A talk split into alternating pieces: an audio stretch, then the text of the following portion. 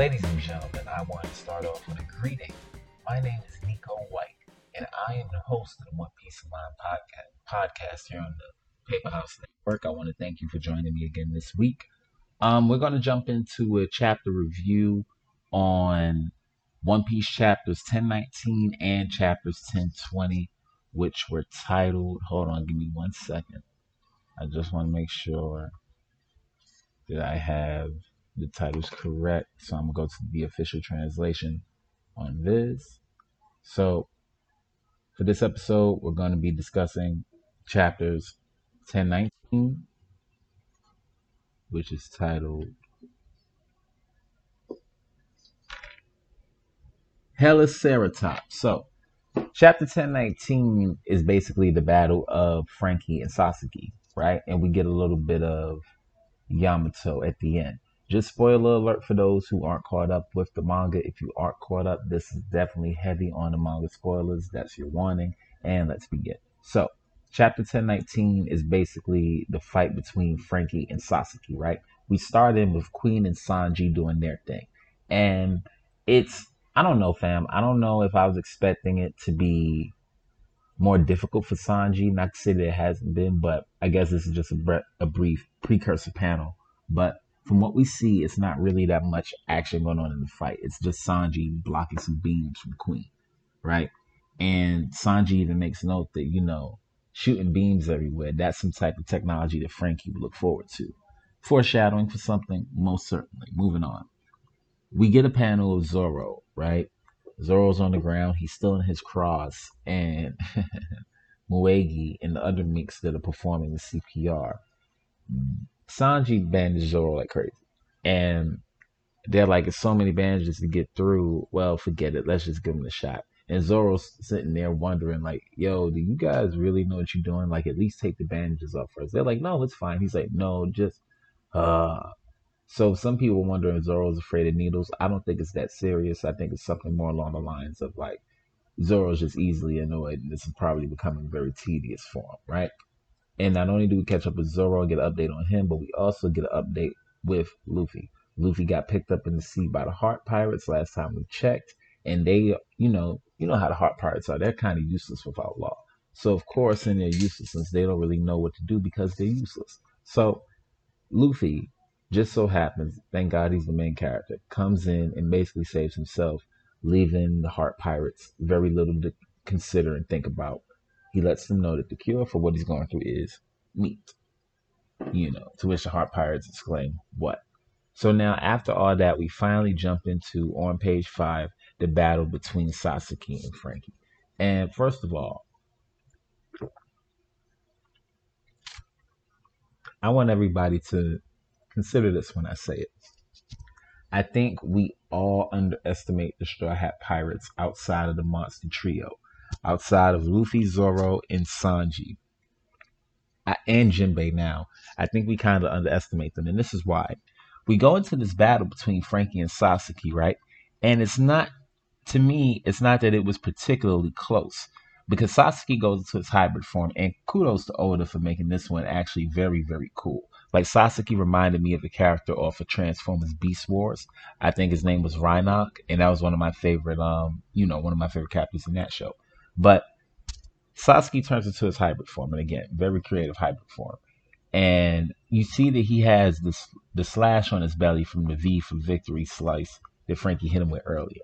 Now, we have to remember what we're dealing with here. These are dinosaur zoans, okay? They're very, very durable. The fact that Franky was able to cut and he doesn't use armament hockey, as far as we know, is very, very telling, all right?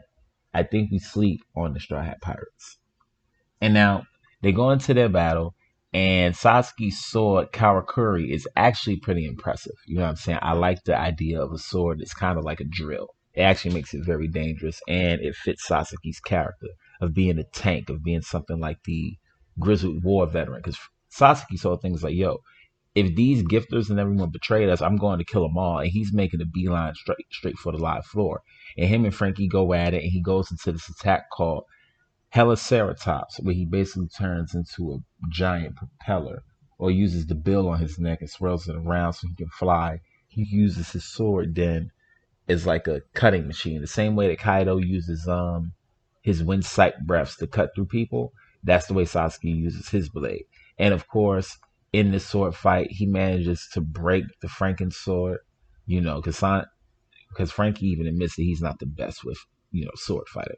So now, I think it was on page 11 where Sasaki had this little blooper where he's fighting Franky with swords, and at the top right-hand side of the page is a picture of Sasaki trying to get in fighting position. It's just amazingly drawn. And we see Sasaki go to charge Franky, and then he goes in reverse. 100% accidental. But then the attack he goes into, the bullet Triceratops, I think was a very cool attack, very intimidating. It completely shattered Franky's shoulder, you know, the general Franky's shoulder, I should say. And Franky, of course, hit Sasaki with a suplex, general suplex, full-on crisp.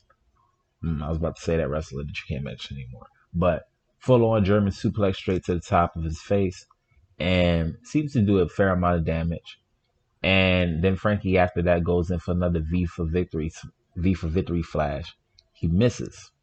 Sasaki takes to the air, and he hits Franky Shogun with the bullet Triceratops, and he completely gets decimated by the general cannon, which is basically just the Gao cannon, right? But the word decimate might be an overstatement because Sasaki gets right back into it, like directly. He wasn't even kind of knocked out from it. He took some damage, obviously. Blood was coming out of his mouth, but he was able to pull through. After he pulls through, he goes to attack Franky one more time, right? And he uses the bullet Triceratops. I hope I said that right.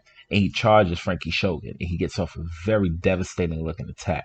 The only problem is, Franky was able to get out of the Shogun, get in position, and hit Sasaki with a radical beam straight through the stomach, knocking him seemingly out, Franky being the victor.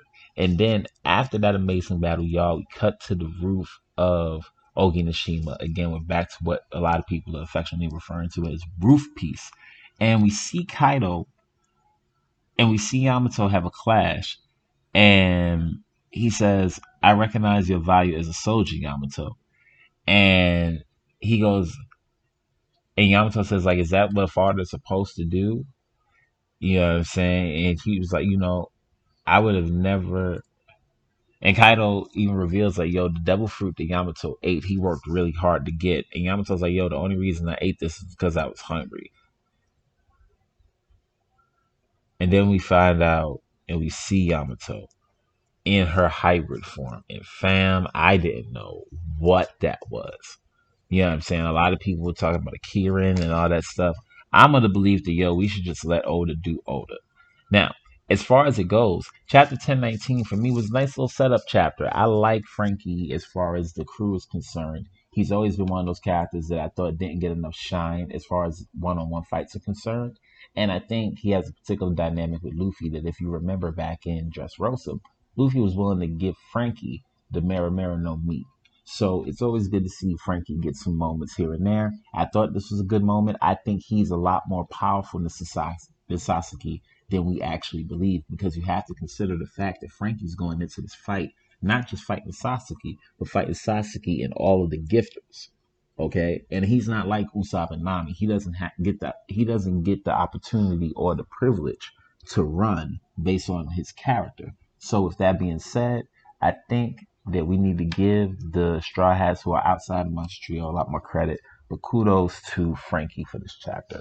I like the foreshadowing of him getting some of Queen's technology after all is said and done here on Wano. I think that'd be great for the Straw Hats, especially if Franky isn't going to learn any hockey, which I think would be very, very silly, at least for him not to be able to learn it on his own body. If he couldn't extend it to his weapons and to his cyborgs and to his robots, then that would make perfect sense for me. Outside of that, I think he should be able to pick up something. If not, then he definitely needs to be able to come into some sea stone while he's here on Wano, just to give people like him and Usopp, especially Usopp, a much better fighting chance against some of the stronger devil fruit users that they're definitely going to fight, because them mixed with some ingenuity and some sea prism stone could be a very, very, very, very dangerous combination. So, ladies and gentlemen, I give this chapter a solid 7 or 8 out of 10. It was perfectly good One Piece, in my opinion. I like the things that we got at the end between Kaido and Yamato, where Kaido's like, yo, I worked very hard to find that devil fruit that you ate. I never intended for you to eat it. And it kind of backfires on Kaido because she's like, hey, family, look, I only ate this because I was hungry. If I wasn't hungry, I wouldn't have had to eat it. And the little interaction that they had in the beginning, where Kaido's like, you know, I see the military potential in Yamato. And Yamato's like, yo, is that anything for a father to say to their child? It kind of gets off something a little bit of how Yamato views herself, kind of being a weapon. And she reminds me of Ace so much right here that I worry about her, because I can already tell from the reveal of her hybrid form that she's super powerful, right? And the fact that Kaido went straight to his hybrid form to fight her shows that she's super powerful. So with that being said, I feel like she might be too powerful to join the Straw Hat crew, and she may be going the Ace route. And considering how much she has in common with Ace, I can kind of see Oda driving home the factor of Kaido being the most gruesome villain of this story by making him kill his own child, or Yamato being killed some way or another. Or who knows, maybe it'll be more, you know, deep than that. Maybe it'll be quote-unquote Odin being killed. Who knows? But anyway, after this chapter, me seeing Yamato joining the crew, the chances kind of went down, especially if Carrot sticks around. But who knows? Maybe we'll get two people with her that can do some dope stuff. And if we do, I'm with it. But, you know, that's it for now, ladies and gentlemen. I hope you enjoyed this episode of the One Piece of Mind podcast here on the Paperhouse Network. Please make sure to like and subscribe. Oh my goodness. Please make sure to like, subscribe. If you can, share the podcast, download it, and leave a comment on iTunes or wherever you might get your podcast.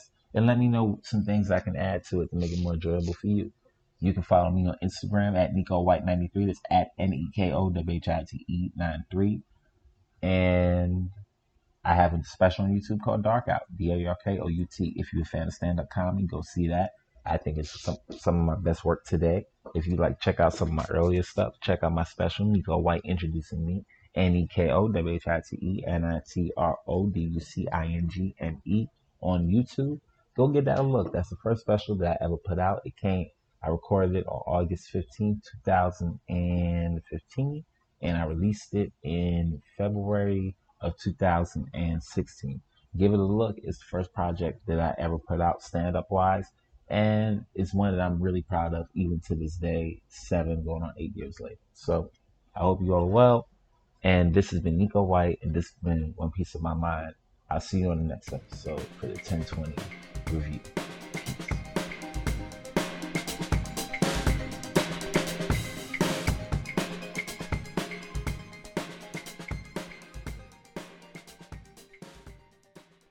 This episode is brought to you by Voodoo Ranger. It's beer. It's hoppy, trend-setting, innovative, served with a little sarcasm, just like Paperhouse Network. Paperhouse Network is hoppy?